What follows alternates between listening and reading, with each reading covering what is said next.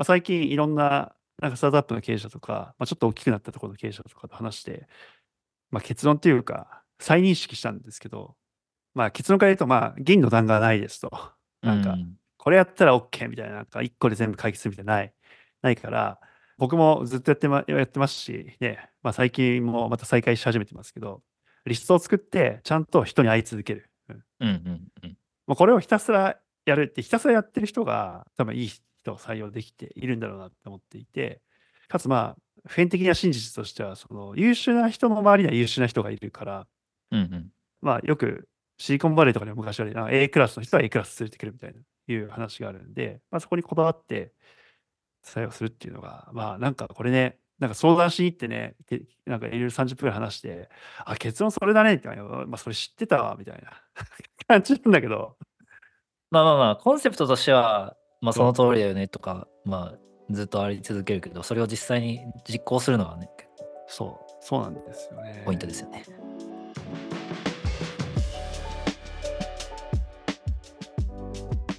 こんにちは、たけしです。こんにちは、いくまです。種 FM はドバイ、ニューヨーク、東京を拠点に持つインキュベーターである種のクリプト Web3 に特化したポッドキャストです。こんにちは。どうも。どうも。僕は、今週ですね、ドバイの農園に行ってきました。ドバイに農園の農園があるんですね。いやなんか UAE 国内でもやっぱあの輸入がねメインだとさあの鮮度がやっぱ落ちるじゃんねどうしても時間かかるからさだからやっぱその自国で作ろうみたいな動きは増えていてなるほど。で実際まあなんかオーガニック野菜とかもねちょっとずつ増えてきてるみたいなんだよね。でもやっぱなんか日本のね日本の八百屋ってやっぱすごいんだなって思ってやっぱ質の高いね野菜を安くやっぱスーパーとかよりね、美味しいの多かったなって記憶あるんだけど、最近ちょっとずつ、なんかそういった妻が結構野菜にこだわるから、なんかいろいろ探しててまだないんだけど、たまたま結構知り合いの日本人でもうドバイに結構長く20年近くで住んでるらっしゃる方がいて、すごいお世話になってるんだけど、まあ彼のお友達で僕も何度か会ったことある、なんかまあドバイのそのローカルというか、あの自国民のことをエミラッティって言うんですけど、うん。エミレーツ、エミラッティって言うんですけど、エミラッティの方で結構ね、手広くいろいろあの物流とかあの旅行会社やってる一家がいて、まあ、そこの方のあの農園に招いていただいて、まあ、ドバイ中心地から1時間ぐらいかな。なんかもう砂漠のど真ん中に、なんか離れっていうか、農園っていうからどんな感じなのかなって想像していったら、なんか綺麗な、ちゃんと、まあ家となんか料理するとことかいろいろあったりとか、あと子供のなんか遊具が、なんか公園？なんていうかなちょっとした公園、なんかもうめちゃくちゃ広くて、はいはい。なんか入り口からちょっとその家に行くまでちょちょっと距離があるみたいな感じで、で、なんか芝生もあったりとか、で、あと、まあ畑があって、そこでなんかキャロット、まあ人参とかナスとか、なんかいろいろ育ってて、あとデーツってあの、ドバイってあの、果物のデーツって結構重要な 果物の一つで、で、それも育ってたりとか、あとまあ鶏がいて、あと鳥は何なん？鳥はなんだただ飼ってるよりなんかもういろんな色の黄色、緑、ピンクとかなんかいろんな色の鳥がいて、で、あと鶏も、なんかまたいろんな種類の鶏がいて、普通にそこで卵が、新鮮な卵を食べる。まあ、あと多分鶏肉にしたりもするみたいな。で、あと、うん。羊？も飼ってて、まあそんな感じでしたと。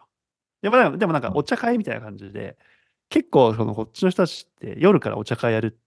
アルコール飲まないから、そう。ああ、はいはいはいはお茶会をよく、あの、なマジスっていう、その、まあ、マジスなんて言うんだろうな。なんかまあ、会合のこと、なんか社交をするみたいな感じで、結構その、なんか敷地内に、社交をするためだけの離れみたいなのがあったり。なんかす今、そこの一家は、あの、毎週火曜日結構友達とかが来て、やってるから、また来いよって言ったんですけど、まあでも、い。はいはいまあ、一応なんか来たら、なんかその面白いのが、その何回か僕も言ってるんですけど、みんなが雑多に座っていて、たけしさんなんか俺が上げた写真見たかもしれないですけど、なんかうん、ソファーみたいな。うん。のが、なんかあの外にあって、あの結構ふかふかのソファーにでテーブルがちょっとあって、でそこにみんな座って来ると、右からみんなに挨拶して、はい、イクマ、あはい、ナイスミーチュー、はい、ミクマ、ナイスミーチューみたいな感じを言ってって、みんなと全員自己紹介するみたいな。っはいはいはいはい。ていうのを来る、人が来るたびに、あの、断続的に来る来るたびにやるみたいな。のがあるんですけど、まあ、一応それで結構、まあ、一回は話せるみたいな感じで、あとはまあ、自由に雑談しながら、まあ、たまになんか、あの、えーなんか中東料理みたいな。はいはいはい最初なんか軽食みたいなちょっと甘いお菓子とか出てきて、で、今回僕すごいびっくりしたのが、なんか中東の炊き込みご飯みたいなのがメインっていうか出てきて、で、これ作ったんだって、これで取れたやつで作ったんだっていうから、おおって思ったら、そのラムも入ってたんで、あはいはこれもそうなの？って聞いたら、そうそうだぞ、今日、あの、さばいてみたいな。で、めちゃくちゃ美味しかったんですけど、あそこにいたのをちゃんとさばいてね、い。うん。多分やり方があるんだと思うんですけど、う。んああ、こういうのやってんだなって思って、あと、まあ、それめちゃくちゃ美味しかったっていうのあるんですけど、だから砂漠でもちゃんと野菜を育てて、そういう家畜とか飼ってね、やれるっていうのが、ああ、で、どうどうやってんのって聞いたら、なんか政府のサポートで水を引いてこないとやっぱ難しいらしくて、うんうんうんうん。まあでも逆にそういうのを作るのを奨励してるから、そういうのやあ、そうってくれるなんですね。うん。そうで、まあ相当お金がい。ないとでき できなさそうですけうん、間違いない、それは。ど。まあ、それは、まあ、それは前提としてってことですよね。まあ、土地も持ってるし、デーツは買ってくれるらしくて、で野菜は、まあ、あの、まあ、そういったファミリー、もう結構人数はいるけど、消費しきれないから、余ったらなんか友人とか周りの人にあげたりとかしてる。あの、ドバイからやっぱ1時間離れると空気がやっぱ綺麗なあ、なるほど。の。ドバイってやっぱ空気がね、北京ほどって言わないけど、あ、そうなんですか？みんな来ると俺もそうだけど、最近よく咳してるじゃん、なんか。おおはいはいはい。うん。なんかね、日本人に限らずだけど、なんかみんなやっぱ来て、1年ぐらいなんかちょっと咳しはし始める人が多いらしくて、おちょっと悪いな、みたいな。ああるんだけど、で、これ、それエミラっていう人も、やっぱちょっと、まあ、人も多いし、ゴミゴミしてるから、冬は週3、4日こっちにいるんだ、みたいうん。な。で、星も見えるし、みうん。な。なんか、鶏もいるし、みたいな。なんか、そんな感じで。結構いい空間だなっていう。そう。なるほどね。あ、まあいいや。いくいくばさんも、いくばさんも将来は 農園オーナーに。いや、でもあの広さの、まあ、これちょっと、あれ、ポッドキャストが伝わらないんだけど、もう、なんだろう。ね、なんかちょっとした公園だよね。うん。ですね。まあ、こんな広かったらね、子供はなんか自転車乗って、その敷地内移動してるし。うん。伸び伸びって感じですねいや。なるほど。まあ、あの、ちょっとドバイのね、なんかクリプトに限らず、やっぱなんかせっかくだから、そういった、確かに確かに。結構仲良くなってきて、うん。ちょっとお茶行こうよ、みたいな人とかがエミナティできてきたから、そう、そっちの人はどういうふうに暮らしてるのかなとか、どういうふうに今の状況考えてるのかを聞くの結構面白いんですよね。うん。ちょっとそのあたりもまた別途。すいません、長くなりそうなんで。はい。うん。いいですね。高橋さんどうですか、えー そんな過ごしやすいドバイとは打って変わって あのいや日本でもなんか雪降ったみたいな話聞いてましたけそどなんかニューヨークも先週かな？まあ先週昨日一昨日ぐらいまでめちゃくちゃ寒くて最高気温でマイナス2度みたいな日が結構続いてて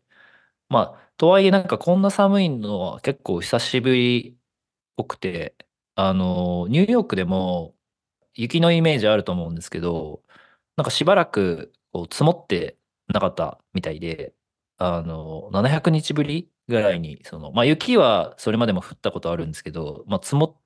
てはいなかったみたいなのがあって、まあ今回もうん。ちょっとは積もってたんですけど、なんか僕がニューヨークに初めて来て、冬が来た時にめちゃくちゃ積もった時があって、どれぐらいだろう ?10 センチぐらい。え10センチぐらい、あの、市内で、あの、普通に積もってたりして、まあ、その時はニューヨークすげえ雪降って、なんかイメージ通りだなと思ってたんですけど、なんかやっぱその、まあ温暖化の影響もあるのか、冬でも、まあ過ごしやすいっていうと、まあカリフォルニアから来た身としては、まあ寒いんですけど、まあ3年ちょっと住んでれば、ある程度こう、体も慣れてきて、でびっくりしたのが先週めちゃくちゃ寒かったじゃないですか。で、今週はなんか普通に2度とか3度なんですけど、もうなんか全然楽勝だなみたいな。あの、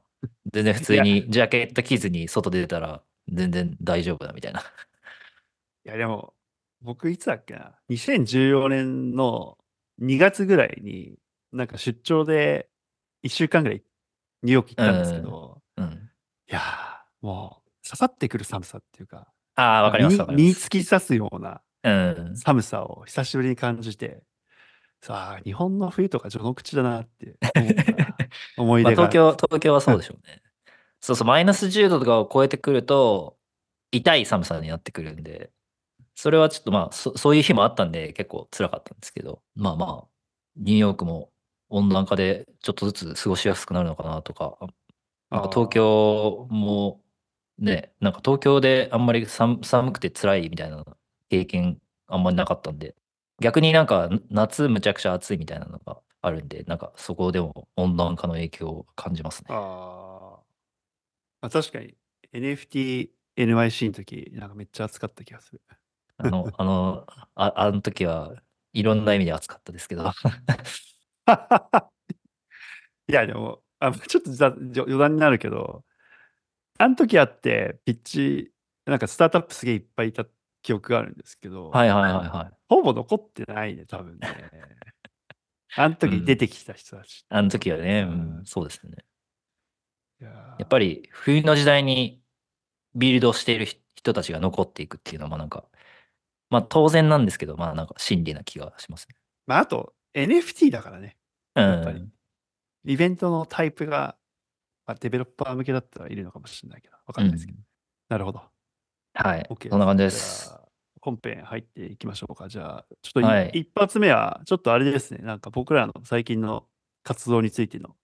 ご報告とみたいな共有。そうですね。あのーまあ、ちょっと先週、ポッドキャストも休んで、ちょっとこれにすごいフォーカスしてたんですけど、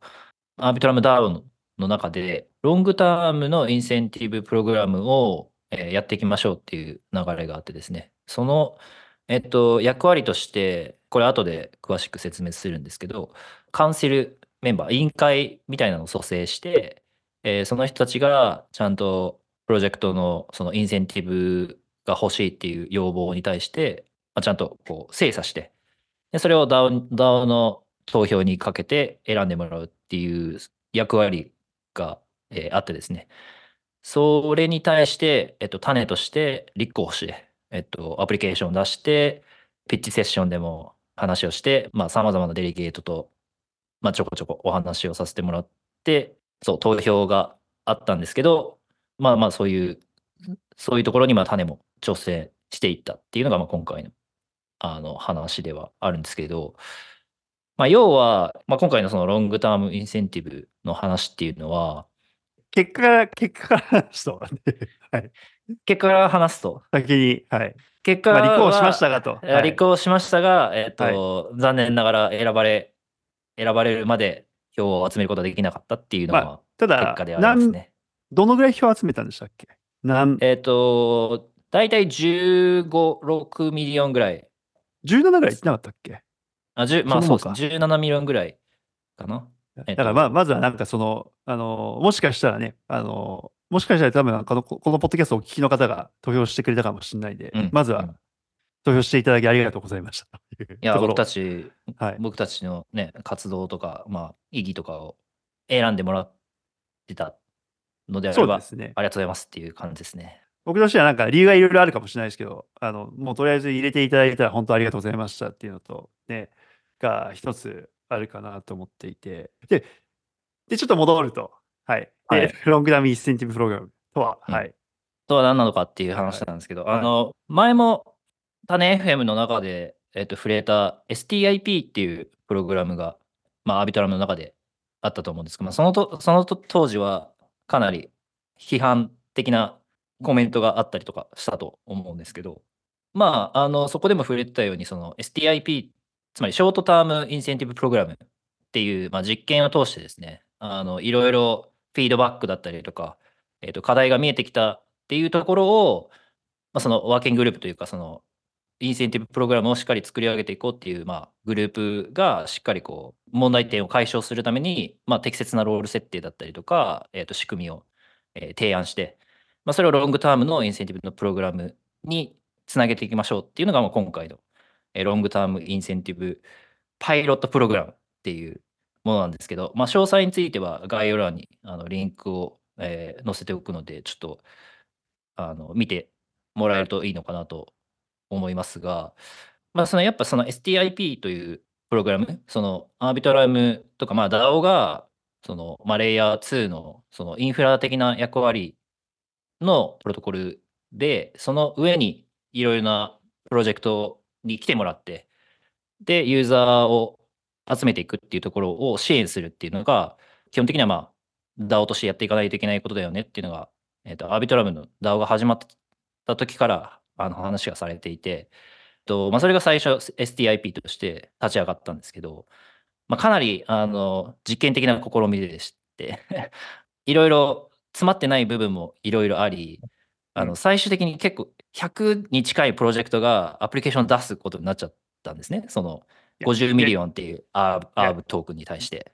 ちょっとそこは一言まあ前も言ったかもしれないけど、なんか出すことになったんじゃなくて、なんか言葉を選ばずに言えば、なんか稲子が群がったみたいな感じじゃないですか。みんなまあ、お金が欲しい。だから、なんかまあ、大半がなんか、そんな感じだったんじゃないのかなっていう印象を持っていますが、はい。まあ、だとしても、まあ、アプリケーションが出て、それをデリゲートが判断しないといけないっていう、なんかかなりその、負担、負担というか、まあ、無駄がすごい多い試みだったなというふうに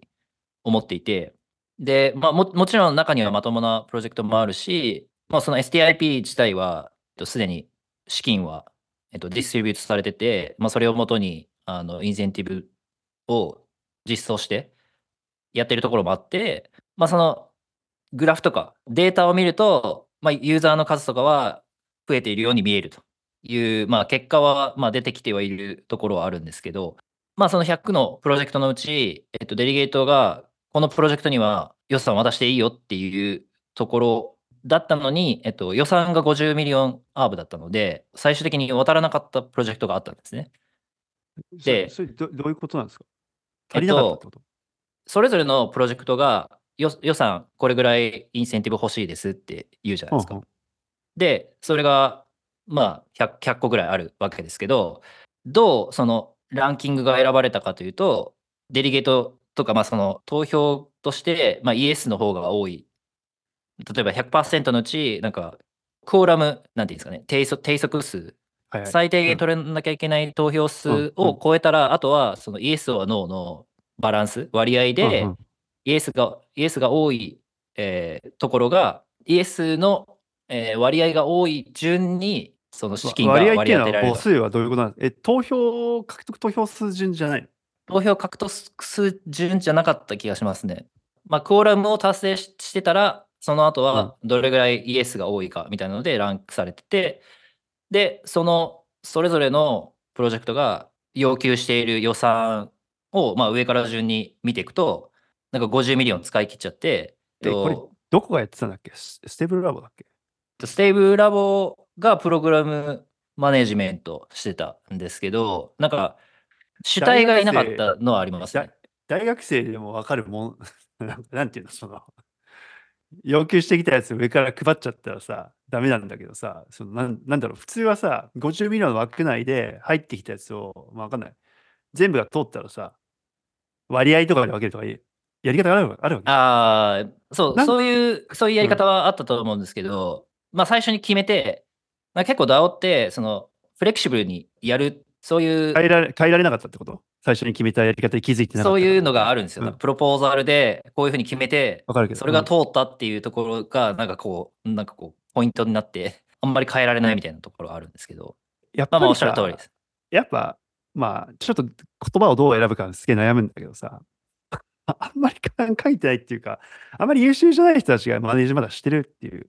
段階なんだろうね。ちょっとね。これはまあ STIP の話ですね。うんまず。STIP ねうん。うん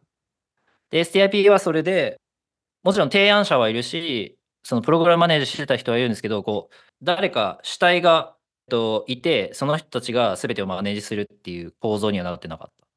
っていう形です。まあ、アービトラムは結構そういうのが多いんですけど、例えばでも DYDX とかだと、まあ、ある主体がいて、その、プログ、まあ、サブダオと呼ばれる、その、まあ、ある一定のグ組織とかね。作って、そうそう、グラントプログラムとかが、まあ、オプティミズムとかにあったりとかするんですけど、そういう形にはなってなくて、結構草の根的になんか役割を追加して、で、やっていくみたいなのが、まあ、アービトラム式みたいな。で、そこでまであ、も、いや、うんでもこれって、なんか、うがった見たかったかもしれないけど、STIP 自体が、アービトラムがお金取りたいっていう動機で出てきたんじゃないかなって思っていて、うんうん、だから、そういう適当なやり方をあえてしてんじゃないかなっていう気がしている。うんうん。だっ、て、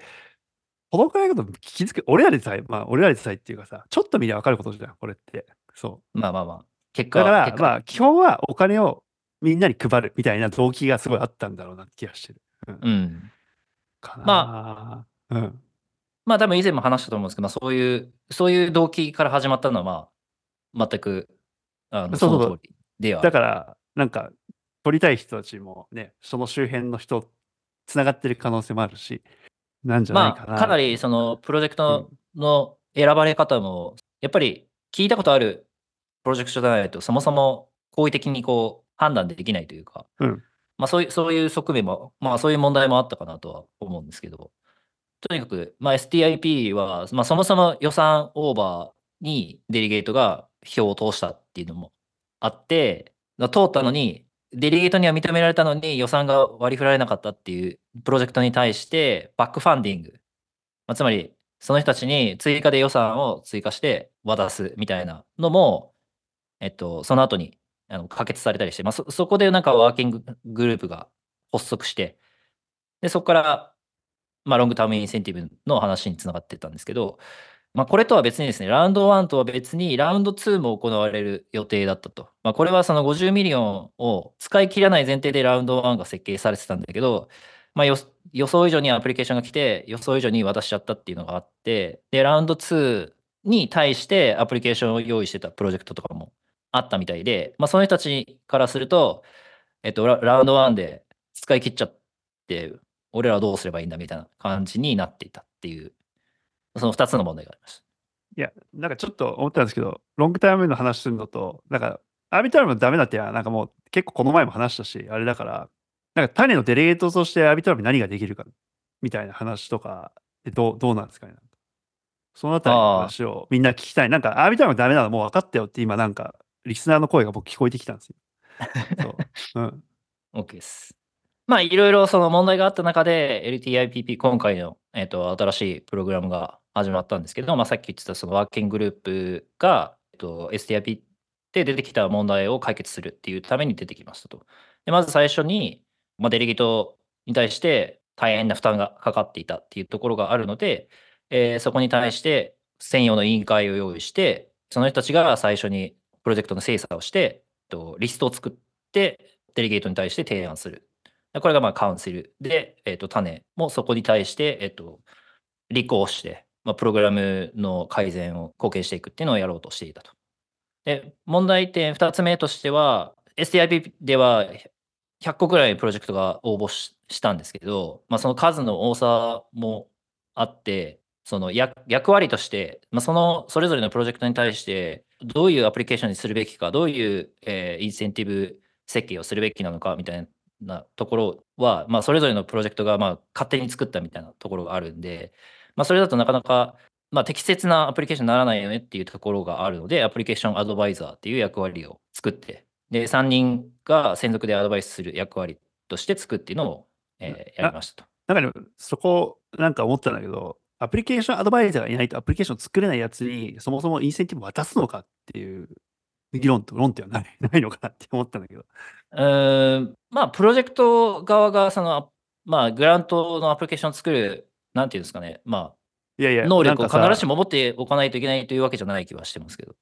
いや、だってそんなぐらいのさ、だって俺ら俺らもアプリケーション書いてるけどさ、それぐらいアプリケーションを作れないやつが、正しくお金使えるのかみたいな話あるわけじゃん。ね。うん、うん。だからなんかそこ、他の目的がね、あれば別かもしれないけど、うん。まあさすがに結構多額のね、あの資金を使うのであれば、まあアプリケーションぐらいかけてしかるべき、まあそれぐらいの能力あってしかるべきなんじゃないかなって思ったけどね。まあ、とはいえ、そのプロジェクトがアプリケーション出すのは自由なので、あ、だから出さなかったら別に与えなきゃいいじあそれを、まあ、カウンセルとかが決めるみたいなことになると思うんですよね。どカウンシルがそれをリジェクトする、アプリケーションリジェクトするっていうことです。あ、そそうえっと、アプリケーションを書くアドバイザーっていうのは、アプリケーションの、なんか、す書くたサポートするわけじゃないですか。そうですね。まあでも、アプリケーション書くプロジェクトっていうのは資金が欲しいからアプリケーション出すわけね。そうですね。はい。いだから別に自分で書けばいいじゃんって思うんだよ。や、もちろん自分で書けますけど、そうそうそうまあ、それのアドバイアスとしドバイザー何のためにいるのかなって。いや、アプリケーション、アプリケーション、何のアドまあバイザーのために、な な何の付加価値があるのかなって思ったんだけど。いや、なんか、だってさ、資金使ってさ、アプリケーションアドバイザーを動かして、なんか、しかもお金が欲しい人たちのアプリケーションを書くために手伝うわけでしょ。ね。わかんない。ままあ、適切な設計あのをするっていうところのアドバイスだと思いますけど。あ、あーなるほどね。でそれそれをやらないと、なんうかん、適当ななんかフォーマットもなんかあんまり考えられてないアプリケーションをカウンシルの人たちが全全部評価しないといけないっていうことになっちゃうんで、その前のそのせ、まあ、精査部分はまあ、まあ、グラントプログラムではまああるまあ、なるほどね。役割なのかなとは思いますけど、ななんとなく、あの、なんか助成金を配るときの、なんか、あの、なんか政府とかが助成金配るとき、窓口に行くと、いろいろ書き方を教えてくれるじゃないですか。あそうそういう、そそういう役割に近いのかなと思いますね。はい。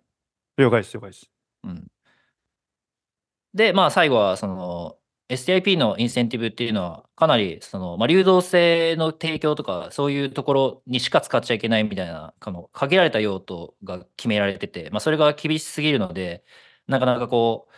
アプリケーションが作りにくいみたいな話もあったんですけど、まあ、それをその新しくカウンシルとアプリケーションアドバイザーっていうのを用意したことによって、えっと、ある程度フレキシブルなそのあのインセンティブのそのリクエストができるようになったっていうのがありましたと。で、わまあ、僕ら種もカウンシルメンバーとして、えー立候補して、まあ、僕らの経験を生かして、うまくそのプログラムの運用だったりとか、プロジェクトの精査っていうところに貢献したいなというところがあったんですけど、まあ、ある程度、その、いくつかの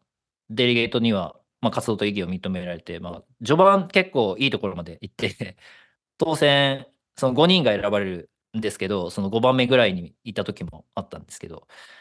まあ、最終的には、まあ、結構グラントのプロプログラムに、えー、と精通している人たちだったりとか、アービトラムの中で結構活動しているプロトコルのあのグラントの、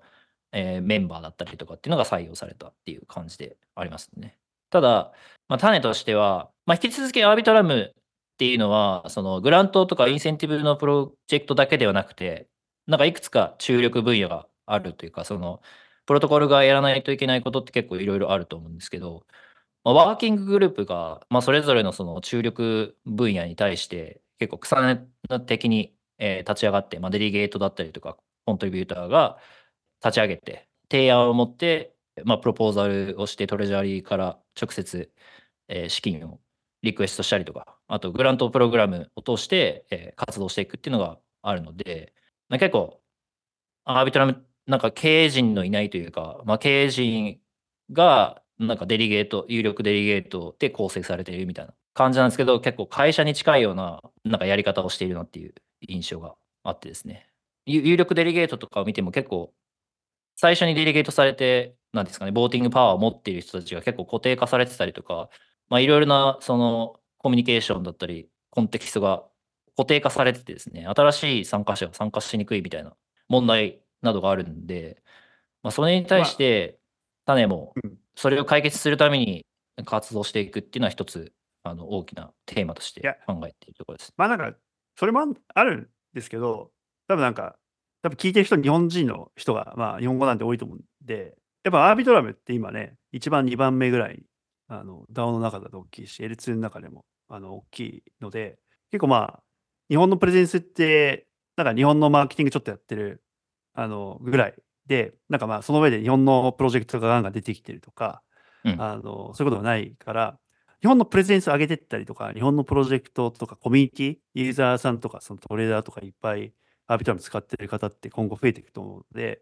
まあ、そういった人たちのな意見をちゃんとした形で多分伝えるっていうのが、多分僕らができることだと思っていて、まあ、他にも多分、あの、アービトラムのデリゲートとかやる日本人の人が出てくるかもしれないんだけど、まあ、やっぱりそのちゃんと深くあの技術とか仕組み理解したりとか、まあ、アービトラムのコアなチームとかにアプローチしながらやっていくことができるのは多分結構まあ僕らぐらいしかいないんじゃないかなと思うので、なんかそういった多分意味合いも大きいし、まあその上で今、たけしさんが言ったような問題を解決していくと、まあアービトラム全体にとっていいよね、みたいそうですね。な話があるのかな、うん。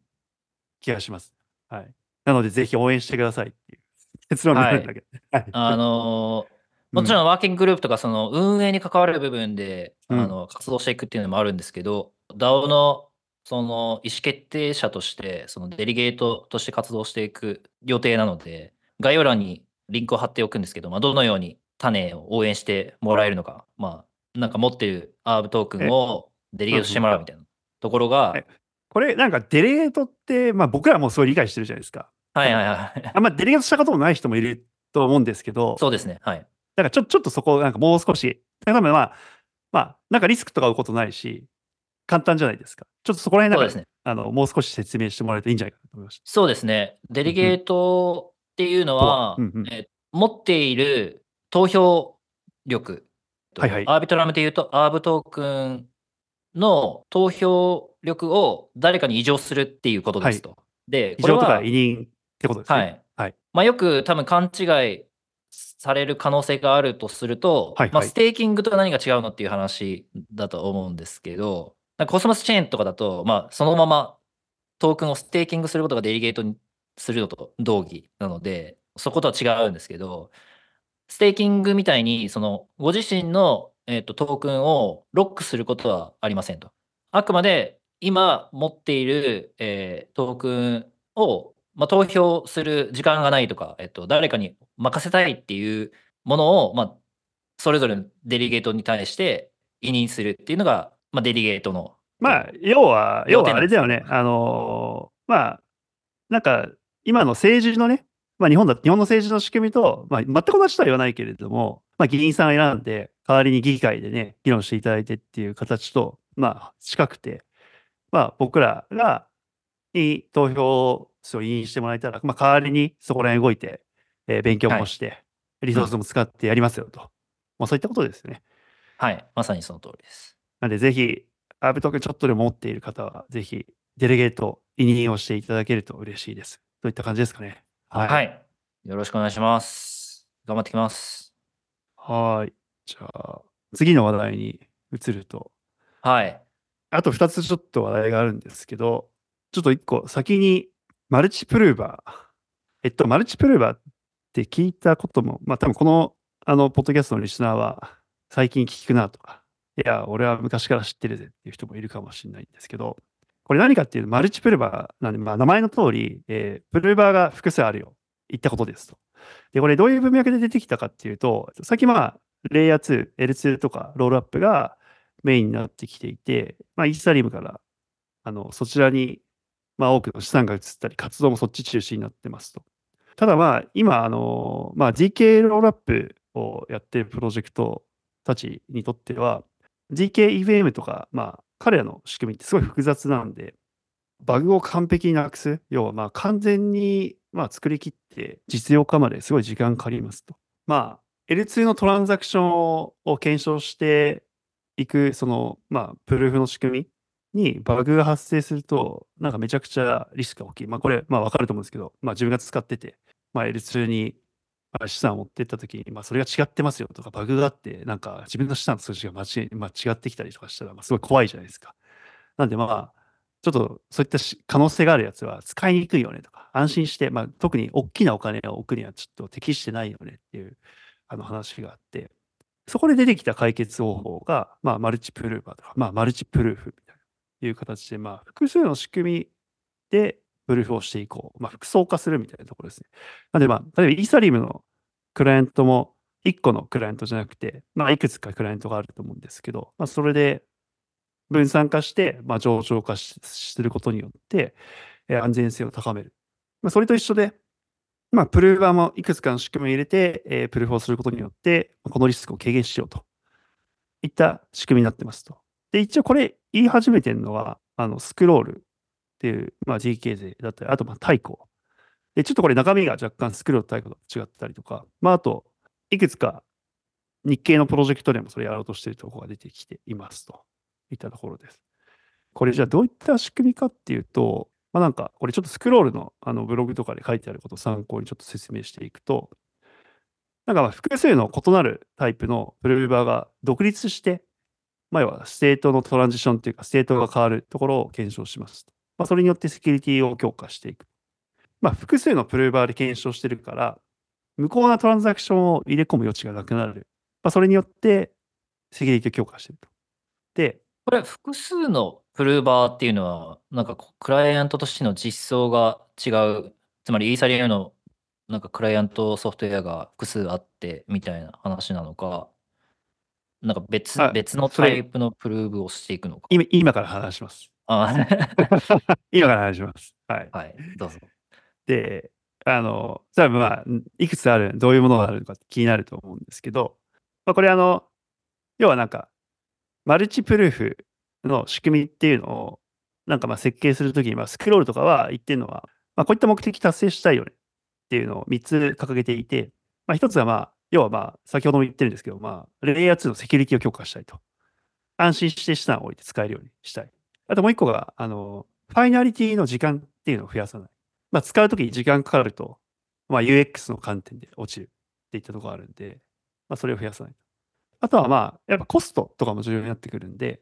まあ、その L2 のトランザクションのコストが増えてしまうと元も子もないので、まあ、そこは増やさない。できるだけ増やさない。これちょっとまあ、あの、概要欄のリンクに、そのスクロールのブログとか貼っておきますけど、結構わかりやすい図があって、そのファイナリティで出てきたんですけど、プルーフの仕組みによって、ファイナリティとあのセキュリティのトレードオフがあるんですよね。まあ、要はファイナリティが早いか遅いかっていうのと、まあ、セキュリティが低いか高いかっていうので、まあ、もともと多分プルーフの仕組みって、まあ、これ、オプティミスティックロールアップとか GK って言われてるように、まあ、あのシングルプルーフって言われる、まあ、マルチじゃない、まあ、単一のプルーフの仕組みっていうのが、まあ、もともと主力でしたと。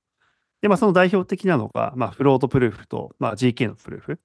バリディティプルーフと呼ばれるものになっています。まあ、フロートプルーフっていうのは、まあ、あの、オプティミスティックロールアップで、まあ、利用されていて、まあ、その名前の、あの、由来にもなってますけど、検証者っていうか、その、まあ、検証する人が、あの、なんか間違ってたら、それに挑戦することができる期間を設けているので、まあ、ちょっとあの、まあ、スピードの観点では遅延したりとか、まあ、そういった欠点がありますよねと。まあ、ただ、ほぼほぼ OK っていう形でトランザクションを送っていくような感じです。もう一個のその GK の方の証明っていうのは、そのバリディティプルーフとかっていうふうに呼ばれていて、要はまあ、ゼロ知識証明を使って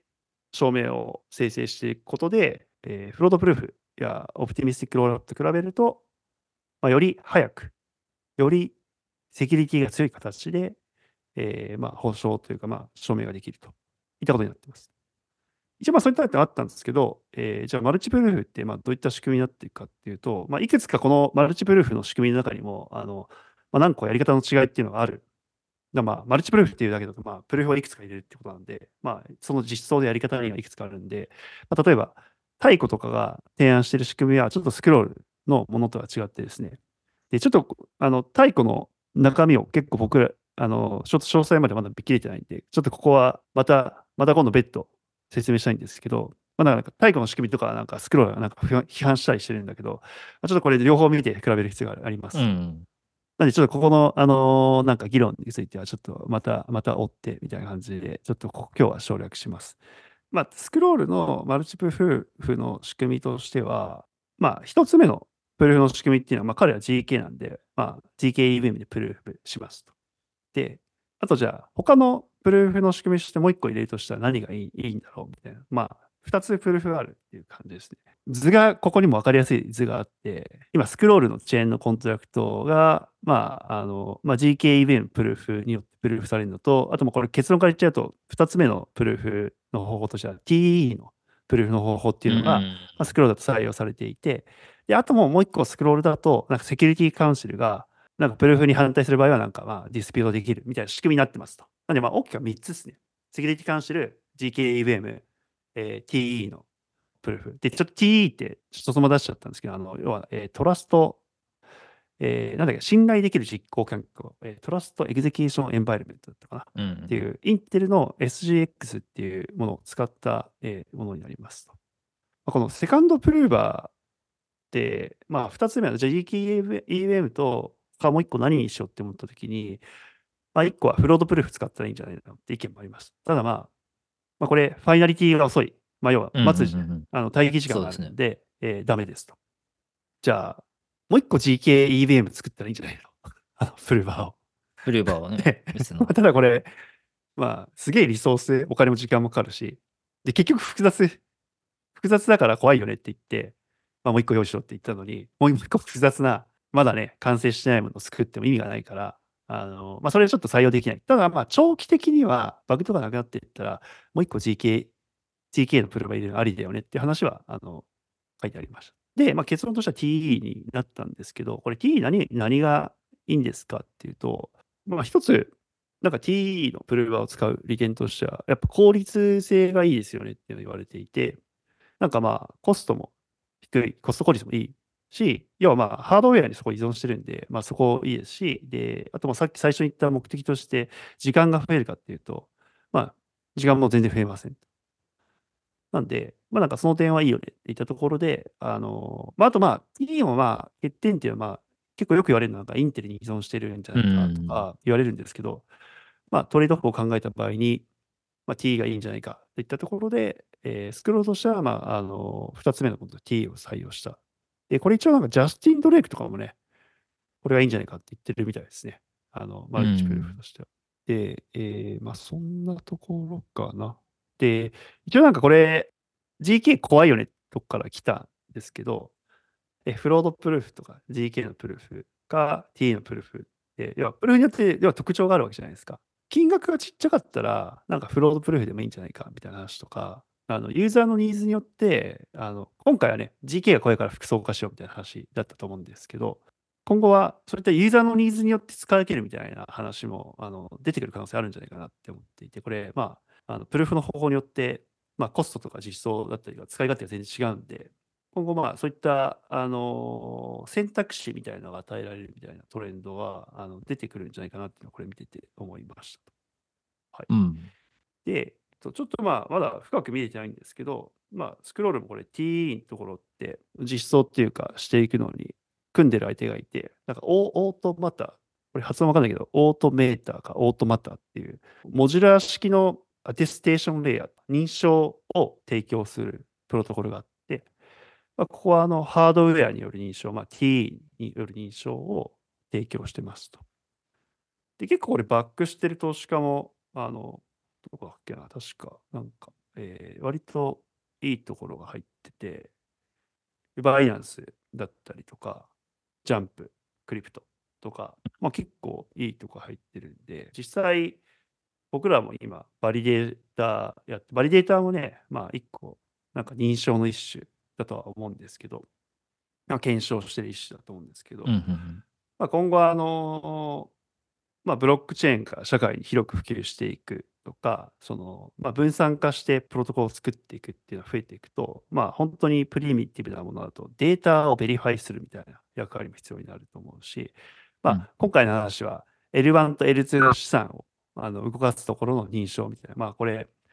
あのまあ、 sequencer って言われたりとか、まあ、そういった領域だとは思うんですけど、あのそこだったりとか、まあ、あと、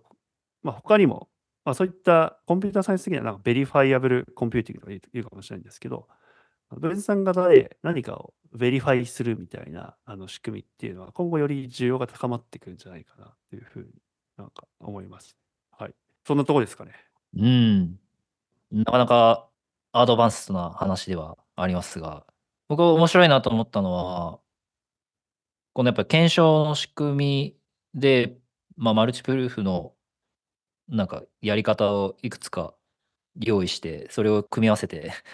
あの、できるみたいなのは、なんかあんまり想像してなかったんで、結構面白いなと思いました。まあ、抽象化するとさ、ん何段構えかでやってますみたいな話じゃん。なんか一段だと不安だから、まあ、いくつかありますっていう話だから、あ、まあそう、そうだよ。抽象化すると、いろんなところで使われているあのフレームではあるんだけど、ね、プルーフでそれができるっていう発想はなんか、まあ、これまでそんなにしてなかったから、うん僕もなんか面白いなって。プルーフのモジュラー化、分散化というところなんですかね。まあ多分、専門性が結構高い分野なんですよね。うんうん TE を使って、じゃあどう効率的にそこをやるかっていうのを、まあ、自分たちで作れる人たちもいるかもしれないけど、そういったとこばっかじゃないから、そこを切り出して、そこに特化して高めていく。まあ、これ要はモジュラブロックチェーンの話でもしたけど、機能を分解して、そこに特化したら、それをすごい高められるっていうのに似そうですよね。ていて、で、かつ専門性が高いから、それが向いている領域なんじゃないかなっていう気はしますし、あとまあ、これまでで出てきたところでいくと、あの、 Nillion って前にい結構あの話したりしてみたんですけど、ああいった Nillion とかも新しい、その分散型 computing なんだけど、すげえ scalability があるみたいな新しいコンセプトで、あのそこに入ってきたりしてるんで、まあ、あの、うん。 attestation layer とか、 computational layer とか、なんか多分いくつか呼び名あると思うんですけど、まあ、その領域は、プレイヤーがちょっと増えてきそうだなっていう気がします。こういうプレイヤーと、その僕たちみたいに、そのバリデータ含め、ノードををオペレートししていくアクターとどういう関係性があるんですかね？まあ、これコラ、コラボっていうか、共同していかないといけないうん。ねあの立ち位置にいると思っていて、そういうアテステーションレイヤーの人たちも、あの要は一社でやったら意味ないから、プルーバーがいっぱいいないとさ、分散的にできないじゃないですか。うん。なんで、そこはなんかエコシステムのお互いやってる役割が違うから、彼はそういう仕組み、専門的な仕組みを作って、まあ、バリデータとか、あのそのノード運用者はその仕組みを利用させてもらうみたいなうん。ところかなと思います。ただまあ、やるにもそこの結構専門的な知識が必要になってくるんじゃないかなっていうふうに、まあ最近ね、自分たちでノード立てている身としてはね、あの、まあ、結構そこの深い理解必要になってくるのかなって気がしますけど。つまり、まあ、今回であれば、アテステーションレイヤーみたいな、その、レイヤーが、こう、なんていうんですか、モジュモジュラー的に分離して、でもそこが分散して、こう、運用できるような仕組みを導入してるから、そこに対しての、ノードをオペレートする僕たちみたいな人たちが、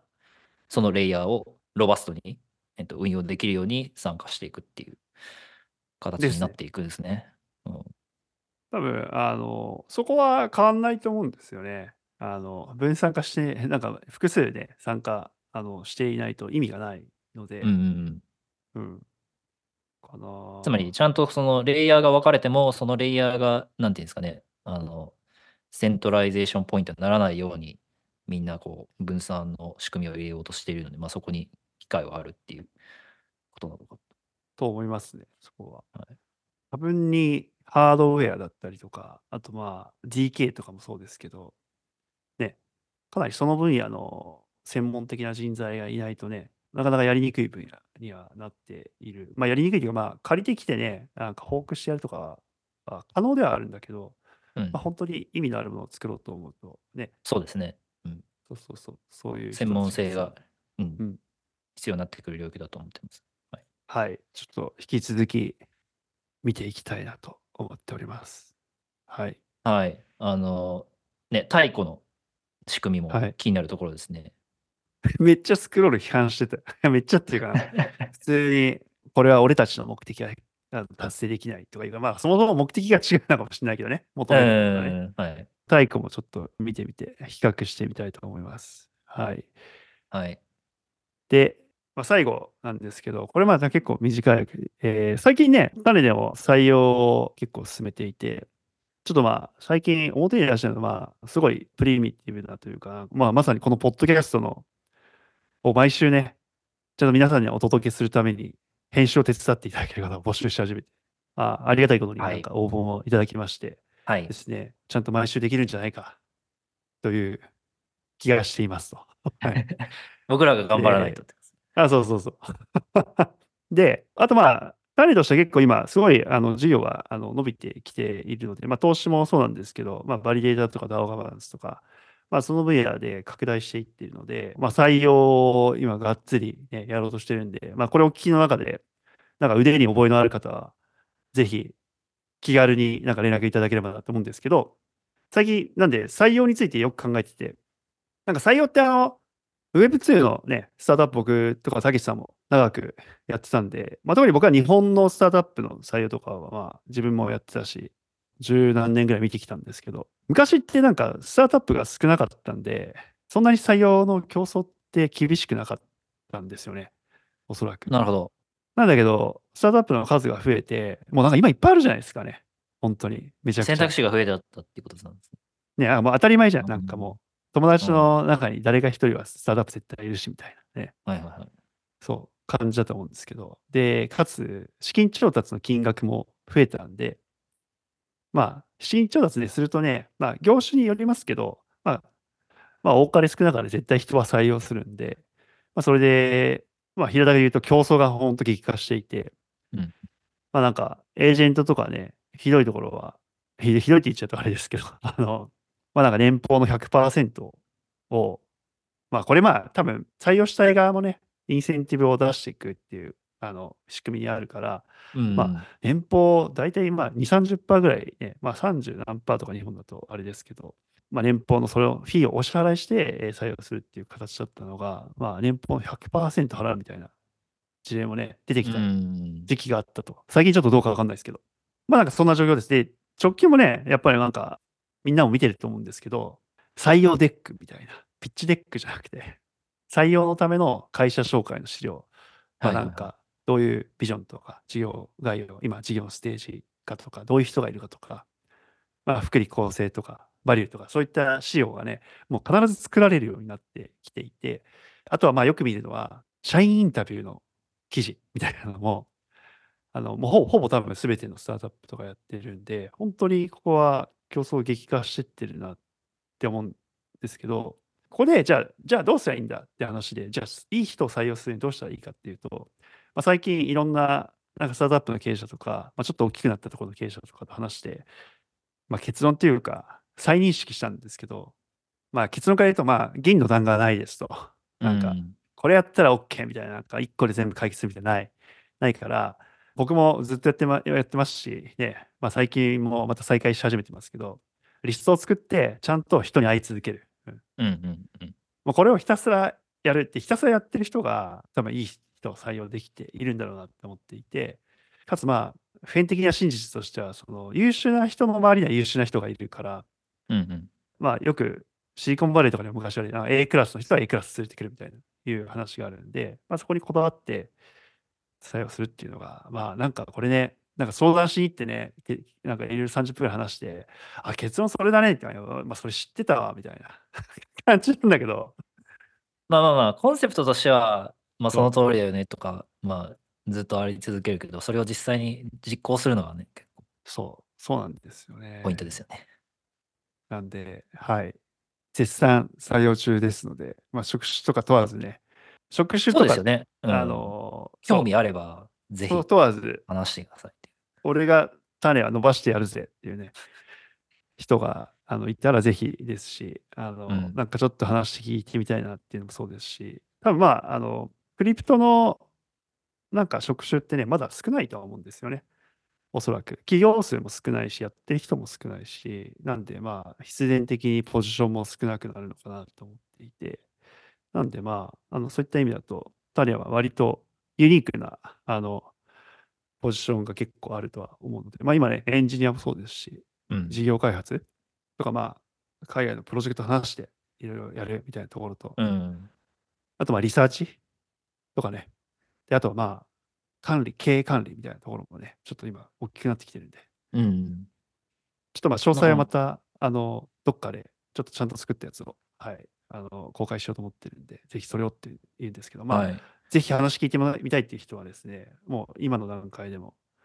まあ今何も出てないんだけど、連絡いただいたらぜひ、うん。あの、僕らも話したいと思っていますので、はい。あのー自分でポジションを作りに行くみたいな。やっぱり気合がなんか必要な部分もあるかなと思ってて、まあ、これあの、Web2 の時も、あの、プロダクトマネージャーって結構、なんか最近、こう、ようやく認められたというか、その、あの、職種として、なんか存在するようになったものだと思うんですけど、それまでは、その、プロダクトマネージャーってどうやってなるんですかみたいな、あの、話があったと思うんですけど、なんかどうどうやってなるとかなくて、なんか気づいたらプロダクトマネージャーをやってたっていうのが結構多いんですよね。まあ今今でこそ Google とかが、その、うん。まあ、プロダクトマネージャーのパスをなんか用意するみたいなのができてきてはいるし、もちろんその方法論とかもできてきたんですけど、まあまあ、特に日本とかは、まあ、うん。企画とかプロデューサーとかって呼ばれてた、あの、領域の、あの、職種だったとは思うんですけど、まあ、そういうふうに、まあ、例えばクリプトの領域だと、じゃあ DAO のガバナンスに参加する人ってな、なん、なん、なんなのみたいなっていうと、なんかもう、そういうポジションってないので、もうなんか自分で作りに行く。自分でこう、なんで、まあ何でもやるっていうとなんかちょっと、あれですけど、なんかそういう新しい領域だなっていうのは感じてます。いやでも、何でもやるって正しい、正しい気がする、表現としては。まあまあ、スタートアップなので、まあそういう機会は絶対必要だと思いますし、なんか、縦割りでなんかこれだけしてればいいっていう感じでもないかなというふうには思ってはいるので、まあもちろんね、エンジニアとかすごい分かりやすい職種はあるんですけど、まだエンジニアだからといって、なんかソフトウェアの開発だけしてればいいという、あの、領域でもないかなとは思いますし、まあ、新しい、あのね、それこそこの技術の革新とかもあって、キャッチアップする領域とかもあるんで、まあ、リサーチャー的なうん。役割を求められることもあるし、まあ、それを持ってこうコミュニケーションするみたいな話もあったりするので、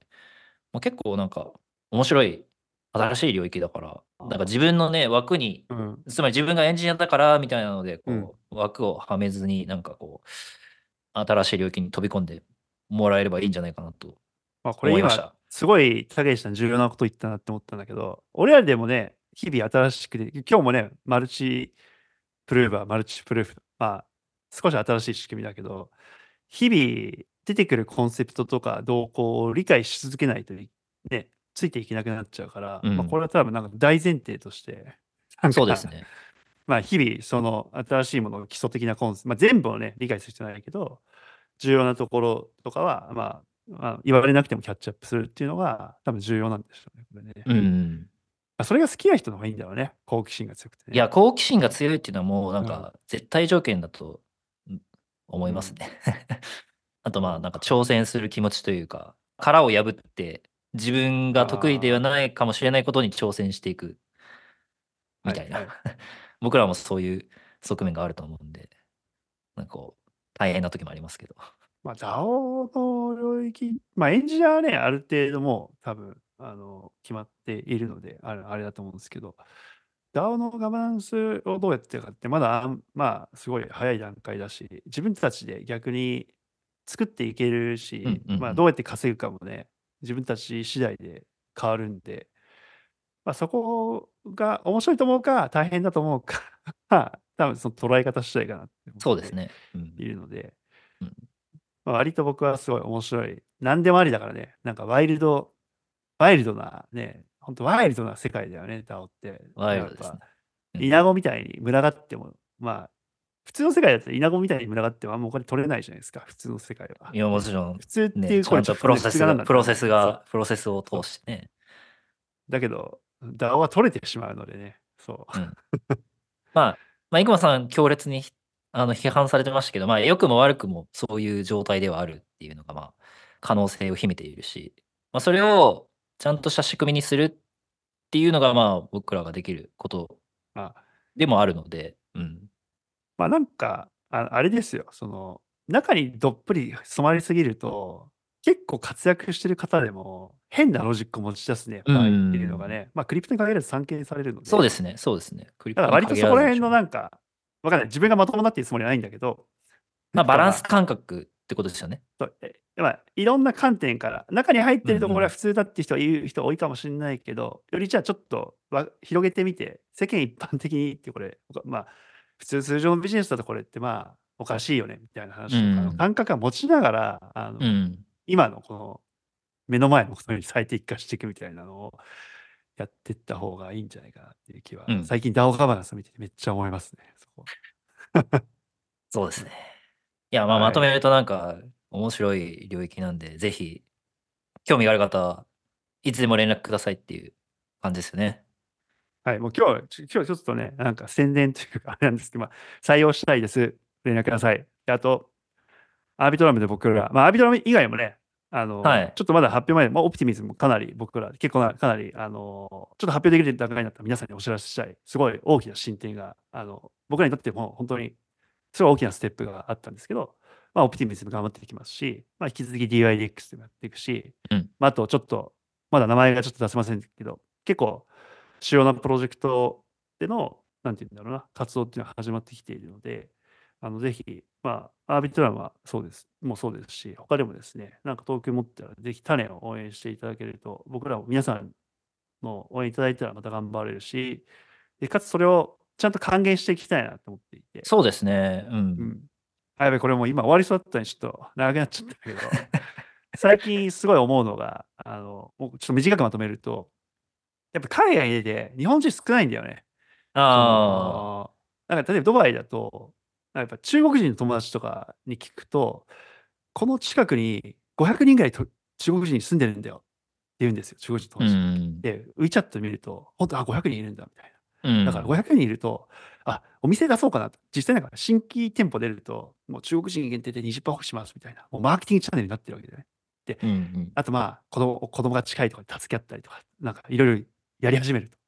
やこれってすごいなって思って、要は海外で出たとしても、それって助け合いがあるって、な、なんだろうね。で、それは日本人じゃないわけでですよね。どうやら日本人とばったり歩いて会うとかってほぼないし、なんかその、それがやっぱ世界中で、多分中国の方とか他の人種どこかわかんないけど、ある、あるところはすごい強いなって思って、だからまあ、そのクリプトにおいては、なんかまあ、種としては、まあ、種として頑張ることで、なんかその Web3 のなんか日本人とか、日本、まあ、リレーティッドな人たちがどんどん増えていくと、まあ、またそこでちょっと起業してみるか、ちょっとやってみるかみたいな人たちがより増えると思うんで、なんかそんなところにね、つなげていきたいなと思思っていますと。はいいった。ところですね。はい。ぜひ、たけしさん、ニューヨークで頑張ってほしいね。ちょっとね。そうですねニューヨーク。もっといっぱいいると思うけど、ドバイよりね。いや、なんかこれ話し始めるとまた長くなっちゃいそうな。いや、ごめん。ちょこのテーマで、このテーマでちょっとまた、また、またちょっとだって、1セクションだって僕よりたけしさんの方が14年ぐらい長いからね。ねね、そう海外です。そうそう、いちょっと。いや、うんなんか、あ、またちょっと、これ終わりそうで、またいや、ずっと不思議だったのは、海外に出た人、MBA 行った人とかね、うん行った人全員さ、いや、日本の国力の低下がとか、なんか、あれ友達とかに仲いいってさ、いや、お前日本の国力とか気にしてなかったじゃん、みたいな思うわけじゃん。で海外行った瞬間に、それを言い始めるから。まあまあまあまあまあ、まあ,まあ、あ、なるほど、みたいなのを、ごめん、今までちょっと疑ってて悪かったなって